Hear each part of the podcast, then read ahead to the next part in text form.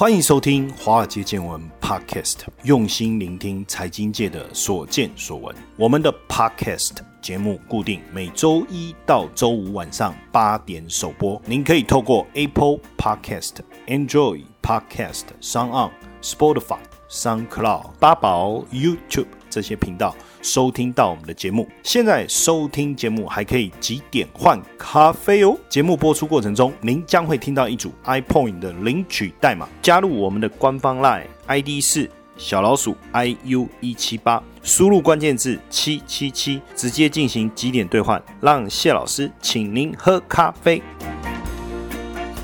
大家好，欢迎收听《华尔街见闻》Podcast，我是谢承彦谢老师。首先，非常非常的开心在这里跟大家分享哦，我们七月七号 Podcast 首播上线，到目前为止已经超过两千个下载数喽！哇吼，帮自己鼓掌一下。哦，为什么要这么开心呢？因为本来在录这个 podcast 的时候啊，我也不晓得大家会不会收听。这样刚开始录的时候，其实录 podcast 这种东西，跟我们平常上节目也好，或是录直播一些线上课程也好，其实很大的不同。因为我们等于是自己在一个小小的这个广播间里面啊。一个非常安静的环境里面呢，来录音给大家听哦。那所以也不知道到底有没有人收听，因为我们也并没有在线上做一个直播的互动。比如说，你还可以 call in 啊，还可以点播歌曲啊，哦，或者是还可以及时的来互动哦，然后问一些问题。所以基本上刚开始在录的时候，就是因为每天我们要找很多的资料嘛。然后跟大家分享，但是也不知道到底会不会有很多人收听哦。那所以上个礼拜我们的小编他上统计的后台看到这个数字的时候啊，其实我心里很高兴啊。而且不只有台湾，还有香港，因为后台看得到，还有这个马来西亚，然后还有新加坡哦，还有美国，你知道吗？哈，所以看到这个数据，其实心里面还是很感动哦。在广播之前，我其实花蛮多时间去整理一些资料，希望能够。给大家一些好的讯息，当然也先跟大家问一下上个礼拜过得怎么样，因为前几天。刚好有空哦，跑到台中去晃一晃哦。那我去了两个地方哦，一个是指南宫，因为今年年初的时候刚好有机会啊，拿到指南宫的钱母哦。我不知道大家知不知道这个钱母哦，听说对开运是很有帮助的哈。那所以上个礼拜呢，就又下去了一趟，祈求就是说大家都有好的一个理财上面的一个收获。因为我是第一次去指南宫，我去其实我心里面有一点点讶异哈。我讶异的点有两个，因为。我没有下去过，所以第一次到的时候，我我的想法是它应该是很大的一个土地公庙，面积就很大。可是我发现，哎，它就是一个小小的土地公庙，然后里面有土地公、土地婆，还有石头公，这个是让我压抑的地方。可是香火非常的鼎盛哦，附近的这个腹地啊，既然要四个停车场哦，这么大哈，然后有好多的摊贩，所以这个也算是一个台湾的一个奇迹哦。第二个地点我跑去哪里？我跑去台中港有一个凹类，那我觉得那个氛围还不错，它有点像我们到国外，像去关岛啊。或者是免税店的那种感觉哈，就是这两层楼的建筑，然后整片哈，那有精品的，有运动用品的，然后可以吃东西，停车场还蛮大的，停了蛮多的车子。那我稍微逛了一下，氛围也还不错啦哈。那因为现在大家都不能出国，所以找个时间去这些有国外氛围的地方逛一逛，好像也可以满足一下异地的这种风情。尤其是美食街，它有一片刚好玻璃是落地窗，直接看着台中港夕阳，刚好。在西下，我看很多人坐在那一排，就是点个饮料，然后就坐在那边，然后看着这个夕阳西下。哎，整个氛围我觉得也是蛮舒服的，而且港口也停了一些船，好像是游艇还是什么渔船，我倒没有特别的注意。但是整个感觉，哎，真的有一种到国外的一个气氛哦。想着想着，今年从年初的疫情到到现在，一转眼也半年过去了哈。疫情影响最大的，我看还是美国，冲击最大的也是美国经济也影响了这个川普的连任之路。但有趣的事情是，美股的涨幅却是最凶的哈。那另外一个是中国的港版国安法嘛哈，这个法案也终结了一国两制哦。让香港的一国两制走了二十二年就进入了历史。那过去香港一直是很重要的一个避风港嘛，因为它的自由跟法治啊，那这样走了一百多年，这个结构即将就要改变了，对台湾的影响，我想也是非常非常的大。那今年上半年的一个资本市场的变化，确实是像云霄飞车一样哦，上冲下洗。一下子让道琼重挫了一万多点哦，在联准会救市之下，哎，美股又收复了失土，连连科技股都创新高。那当然，香港的一个问题会影响到整个香港国际金融的地位吧？哈，那美国对香港的态度的改变，或许香港未来就变成一个城市，也快速的中国化了哈。当然，香港未来我看应该是中资股会成为非常重要的一个主力哦，可能未来撑起半边天的会是什么？腾讯啊，阿里。巴巴啦、京东啦、网易啦、美团啦、小米这些公司了。那最近有一部港剧哦，我最近追剧追的有点疯狂。这部港剧是今年的一月播出的哈，港剧的名字叫《黄金有罪》，它描述的是香港一九八八年，因为剧中的男主角是从他一九七七年开始讲他的故事，然后到一九八二到一九八八，那这过程当中也是在演香港当时。证券市场一个疯狂的年代，然后主力透过各种消息拉抬股票，然后很多的香港的民众疯狂投入股市的一个年代。当然，这部剧的一个推出有点像当时香港有另外一部。刘青云的大时代那个时候，这部戏在看的过程当中也有很多的感触啦。我差不多已经看完了，那总共三十集哇，追的也是眼睛快花掉。在剧中，其中有一个场景是那个康乐大厦，这个康乐大厦也是我在二零零八年第一次到香港的时候，我去拜会外资去的第一栋大厦，所以对剧中的场景哦，对也看到很有感触哦。那当然，最近 A 股的变化也比较大。突然之间，上个礼拜 A 股又出现了一个比较大的一个修正哦。那到底这个牛市是不是结束了？我觉得我们也可以来讨论一下。因为最近 A 股出现的一个 K 线结构，有一点像我们过去曾经跟大家聊过的转折 K 线哦。转折 K 线就是大涨过后突然的急跌，急跌以后的反弹。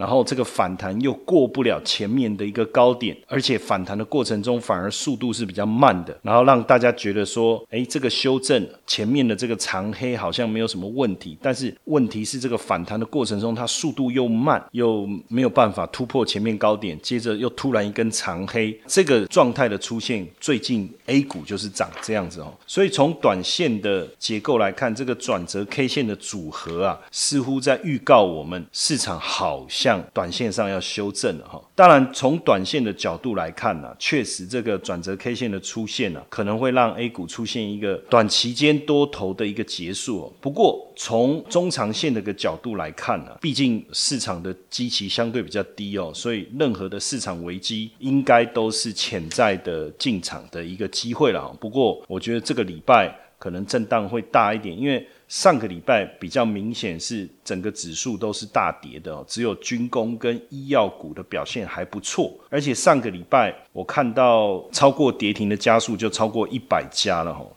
最主要当然还是消息面的影响啦，包括有一些科创板的公司要减持他手上的一个股票嘛，那这种减持的方式当然会影响到市场的一个情绪，这是一个原因。不过因为这个礼拜呢，接下来创业板要启动注册制的一个网上发行业务哦，而且未来创业板会实施二十趴的一个涨跌幅的一个新制，也就是目前 A 股的涨跌幅是百分之十，这百分之二十是指说。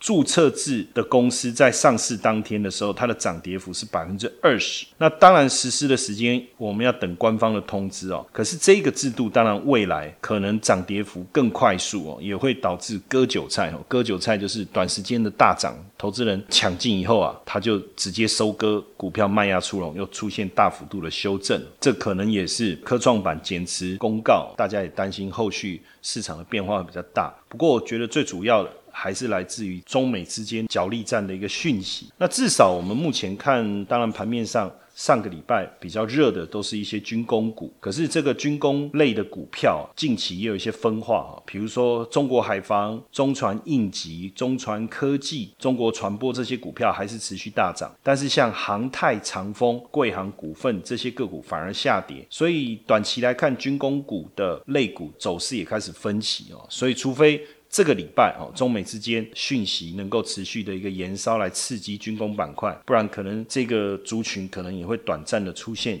休息。不过整体来看哦，目前市场的资金还是相当的丰沛的，每天的成交大概都还是有在一兆以上哦。当然，这个一兆跟之前的一点五兆、一点七兆的水准来看，大概少了五千亿哦，所以算是量缩的一个整理哦。那还有一个因素，也是因为。很多的公募基金啊，就是台湾所谓的投信的这种基金啊，目前持有股票的水位比较高哦，已经逼近将近百分之九十哦，加上国际关系的一个紧张。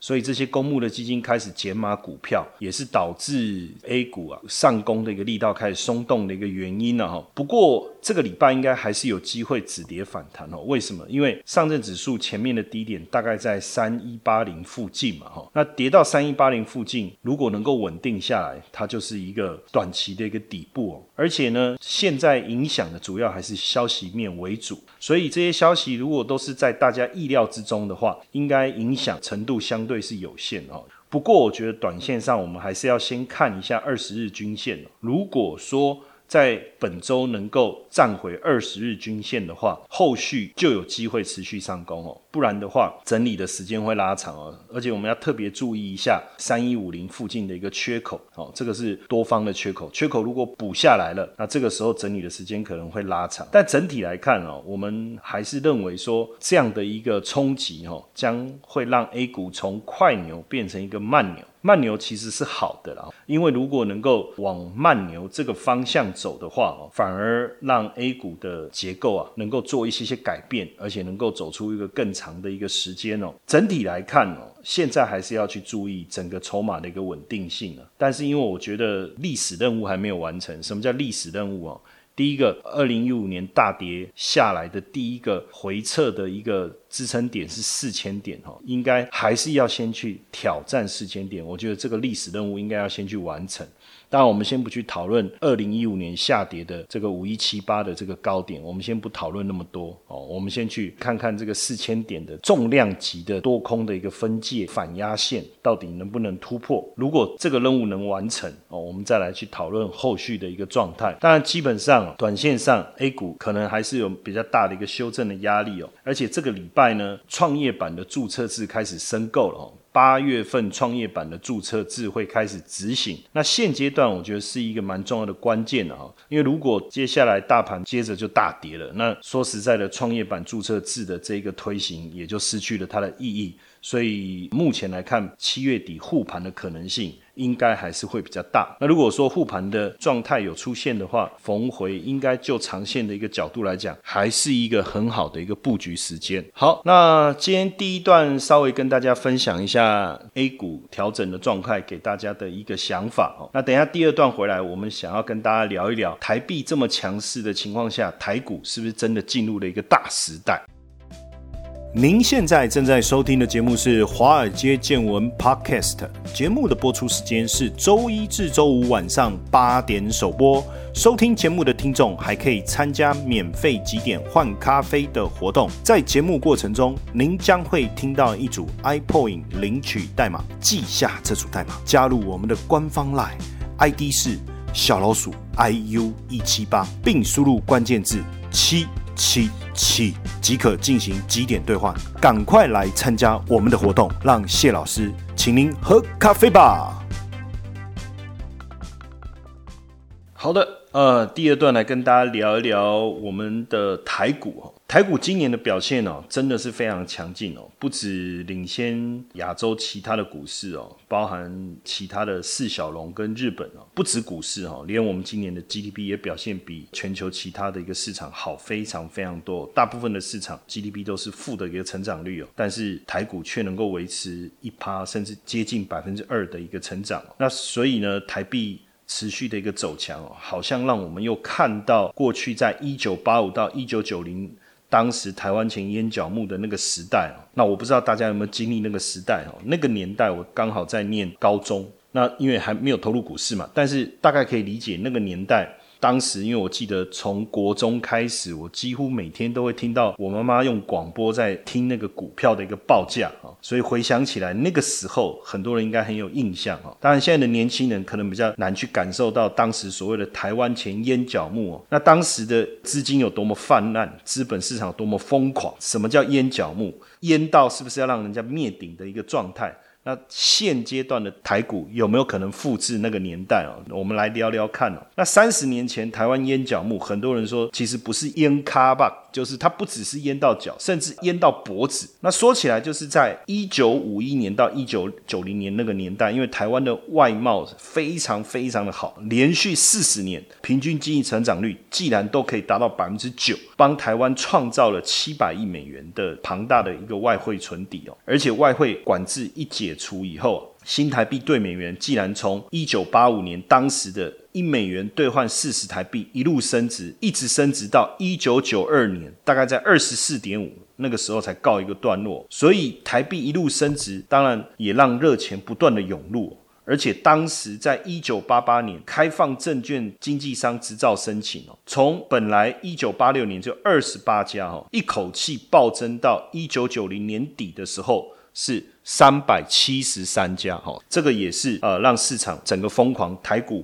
飙涨非常重要的一个开端哦。台股是从一九六二年开始哦，那花了很长的时间，到了一九八六年才突破一千点哦。但是从一九八六年到一九九零年二月一二六八二这个过程，只花了四年的时间。为什么？因为资金大量的涌入。本来的交易量只有数十亿台币，但是到了一九九零年三月这个时候，单日的成交量。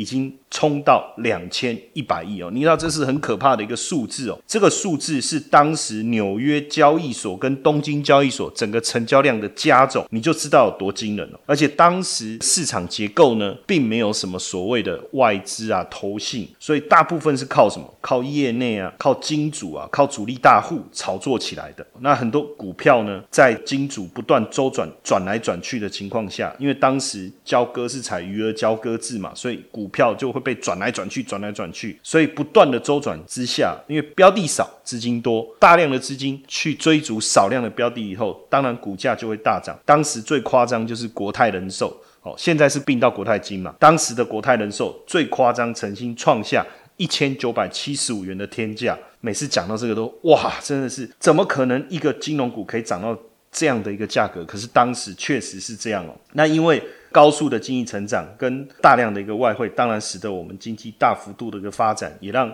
很多人产生这种一夜致富的念头。那当时整个市场开始进入了一个投机的一个氛围，而且当时夸张到股市暴涨，然后全民疯狂，所以连这个证券公司的负责人都被约谈。先从什么时候？先从一九八六年十二月狂涨到一九八七年十月。那时候先涨到四千六百点，你你要去想哦，从一千点涨到四千六百点，这涨了四倍多哦，所以政府就开始约谈这些证券公司负责人，整个台股就腰斩，跌到差不多两千三百点。哦，那很多人都觉得说涨这么多再跌还蛮合理，但是没想到因为热钱不断涌入的情况下，一九八八年六月开始，台股又持续大涨，一路冲破五千点、六千点，短短三个月哦，从一九八八年的六月、七月、八月。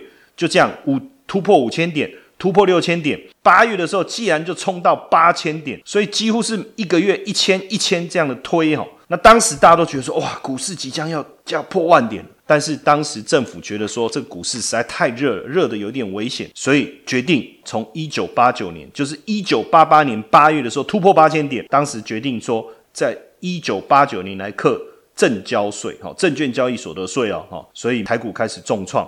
连跌十九天，跌到了四六四五，然后呢，连续十八个交易日都没有人买卖哦，每天的成交量哦，从七百亿啊掉到剩十亿，这很可怕哦。然后每天开盘就跌停板，跌停板，跌停板。这时候股民开始上街抗议啊，因为这个问题太严重了，所以没有办法哈。这个时候政府只好要想办法让步嘛，因为你要化解危机嘛，所以就邀请一些当时股票市场比较知名的一个做手，想怎么重新把这个市场救回来。然后呢，交易量才又从四亿增加到一百八，接近两百亿哦。然后投资人哎觉得说，哎又有机会了，重新投入。所以到了一九八九年的六月啊，台股又创下。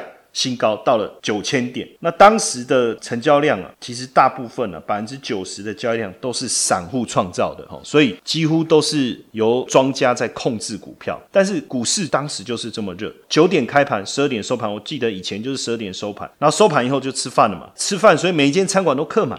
哦，那吃完饭以后啊，再去唱歌跳舞，矿百货公司炒股变成全民运动，很多地主他本来盖的是电影院、好歌厅或餐厅。后来也全部把它改成证券公司。那因为当时的股票市场的涨停板是几趴？五趴，所以很多股票一反一开盘就涨停。所以当时哪要做什么研究？拜托，那时候最重要的就是这个四大天王：雅聚城、亿航城、樱花章跟。大道城隍，我前一段时期还特别跑到大道城去逛一逛，想要感受一下那个历史的氛围，可是就感受不到了哈，因为那个四大天皇其中的大道城皇，其实已经没有在现在这个市场里面呼风唤雨了。然后那时候还有什么医生帮、嘉义帮，哈。非常多的做手，所以当时做股票很简单，不研究基本面，不研究技术面，很简单，就是打听哦，现在外围在做什么，主力在做什么，雅聚城在做什么，亿航城在做什么，甚至有散户觉得还买葡萄王，想说，哎，这个是卖水果的，对不对？好，葡萄王怎么会是卖水果的？大家知道葡萄王卖什么吗？应该知道啊。还是真的以为是卖水果的，不是嘛？当时就是大家有喝过那个提神饮料嘛，现在就是以这个健康食品为主了哈。然后甚至有人跑去券商说要买三商饮，然后买不到，就想说算了，买三商很好了。而且当时如果你是做股票很厉害的这个名嘴，写教科书解盘，我就赚翻了。甚至每天录影带，哦，那时候还是录影带的时代。哦还要送到南部第四台去播。那时候南部最红的，除了诸葛亮的节目以外，就是解盘的节目哈。所以你要知道，当时的市场的氛围是这样哦。反正全部人人参与哦，都是散户哦，没有法人，也跟基本面无关。反正也不管产业的变化，也不管总体经济。坦白讲啊，那个数字打得进去哦，基本上应该都会涨。而且当时还有一本畅销书叫《理财圣经》，我不知道大家有没有听过这本书。那本书当时就倡导就是随便买、随时买，不要卖，真的是成为股市畅销书啊。那本书我我记得我也有买来看过，那里面写的确实在当时那个气氛来看是还蛮有道理的哈。不过很多当时里面所谈到的股票，现在可能盘面上都找不到了哈。但是在一九九零年二月过后啊，贸易的顺差。它开始改变了哈，加上台币升值的幅度也开始趋缓，然后最后就是因为破湾战争哦，整个把台股就打下来哈。那短短八个月哈，台股既然跌幅哦高达八十趴，然后不止股市大跌哈，连房地产价格也大跌，然后很多房地产投资人哦，我们讲平均亏损的幅度大概在六成到七成，你就知道股灾的那个泡沫破灭的时候的影响是相当相当惊人的哈。接下来就是我们今天的彩蛋时间。今天 iPoint 的领取代码是什么呢？F 七八七一，数字七八七一。活动详情呢，请到下方的说明栏观看。那当时其实有一些数字。确实是蛮可怕的哦，因为一九八五年的时候啊，整个台股开户的人数才四十万人，上市公司只有一百二十七家。但是到一九九零年，短短才五年的时间哦，上市公司变成一百九十九家。虽然说只有增加了七十二家，但是股票开户数哦，刚才我讲一九八五年是四十万，对不对？短短的五年开户数就冲破五百万了，这是很很惊人的。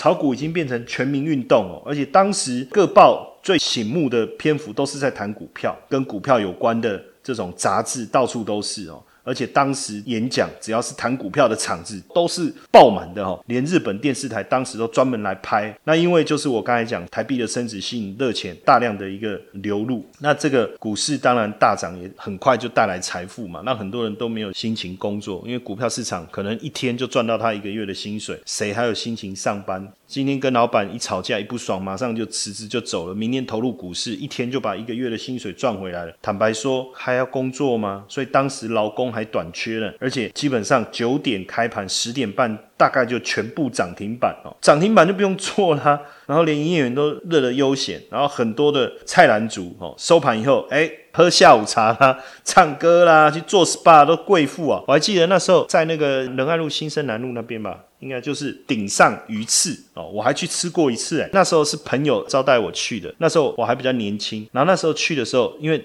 真的有点贵，所以我不好意思点太贵了哈，什么鲍鱼啊、鱼翅，我还不好意思点，最后我点了一个那个菜包呢，我都还有印象。可是当然，我朋友。他们找我吃饭嘛，哎，一样鱼翅哦，鲍鱼，真的是当时的这个龙井哦，而且那时候宾士车既然一年销售就超过三千台，你知道市占率是全球第二哦，那你看就台湾的天气这么热的情况，既然当时貂皮大衣大家是排队买，甚至一克鲍鱼一万五的餐厅一样一座难求，包括那时候我不知道大家有没有印象，红龙。抢着要养哦，然后呢，那时候南京东路到兄弟饭店、环亚饭店，就南京东路这一段高档的酒廊，花中花跟大富豪夸张到什么？听说了，因为桌子不稳，直接用钞票来垫桌脚，然后呢，要走的时候，哎，小费一人一万，甚至随便签小费就五万、十万，这当时真的是台湾钱烟脚木啊。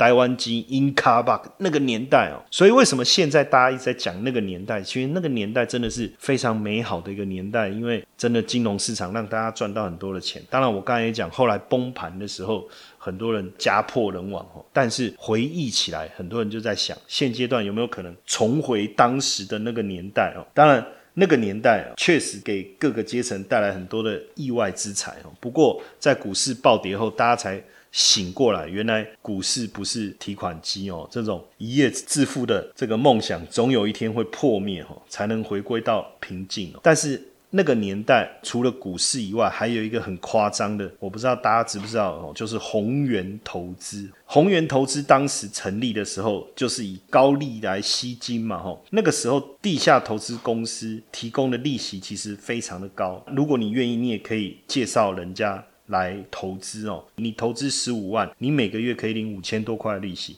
那如果你是职员的话，你还可以有七千多块的底薪哦。那如果你是投资一百五十万，你就直接成为专员，除了每个月六万多块的利息以外，薪水啦、佣金啊、全职奖金大概可以领到三万块。你要去想，我投资一百五，那我每个月大概可以拿到九万多，一年大概一百多万，所以就回来啦。诶，那这个很有吸引力呀，哦，所以当时。宏源既然吸引了十六万人投资，吸金高达多少？九百四十多亿啊！那当时为什么会产生这样的一个现象？其实很简单，就是很多人他可能没有去买股票，或是没有去追到股票，心里面会有一种恐惧感，会担心自己没有跟上。这一波赚钱的一个机会，也才让宏源这样子的公司呢有诈骗的这种机会嘛？你就知道当时整个市场投资的热度，整个资金蜂涌的一个情况哦。而且当时市场的股票很多很夸张啊。刚才我们讲像国泰人寿哦，一九七五这个之外哦，包括像台火做火柴盒的哦，涨到一千四百二十，华源饭店一千零七十五。本一比高的非常非常的一个惊人。当然，以现在的角度来看，到底结构一不一样？其实我觉得本质上还是有些差别哈。因为当时引领台股大涨的这些股票，它的基本面是不是有这么好？这是一个问号。那个时候就是高本益比啊，高股价净值比啊，甚至都没有什么获利，没有什么值利率，没有什么配息，靠一个土地资产就可以大涨。银行类的股票。那更不用讲，夸张到不行。国泰人寿一九七五那时候它的 EPS 是八点五二，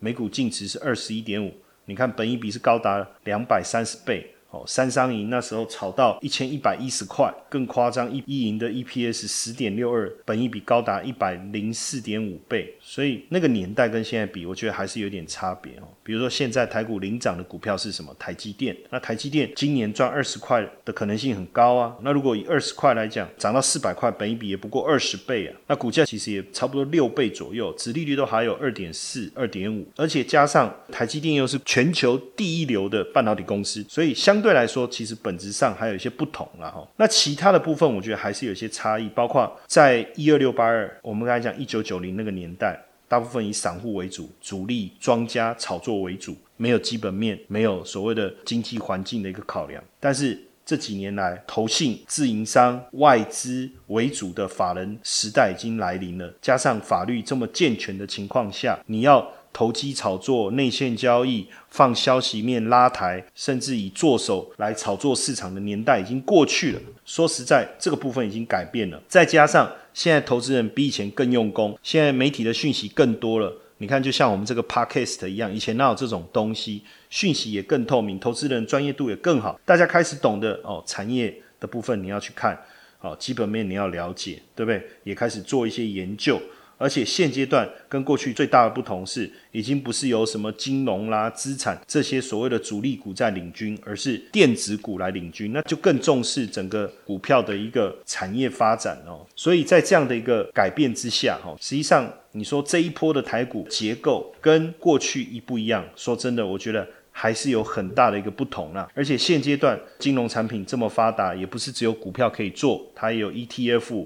有选择权，有期货，有权证，过去也没有这些东西啊。还有更多避险的一个产品。当然，你说大涨过后会不会泡沫？我相信可能还是会出现。那泡沫出现的时候，还是有可能出现大幅度的修正。但是以目前来看，台股的殖利率跟全球相比还是最高的，也还是非常吸引人的。加上现在台湾的厂商在全球的产业地位哦，又跟过去不同了，附加价值相对来讲是高，非常非常的多的。而且现在台湾也是一个。亚洲非常国际化的都市，有百分之四十的外国人在这里买股票啊，外资持有台股的比率这么高，在过去几年来只有上升没有下降，所以你说一二六八二过去之后，是不是就是一个泡沫的开始？当然，我们认为是泡沫的开始，可是会不会它整个泡沫的一个情况跟过去相比，我相信还是有很大的不同了。不过说到底啊，当时泡沫的过程当中，投资人。其实是有很高的一个焦虑感，在当时这个快速致富的一个年代，都很怕自己没有抓到这个发财的一个机会哦，所以很多的这种高利的投资机会就会吸引人。在现在这个台湾未来要进入一个台股大时代的过程当中，这样的情形还是有可能会再度出现，大家可能还是会有这种追不上，然后有这种发财的无力感、焦虑感的出现。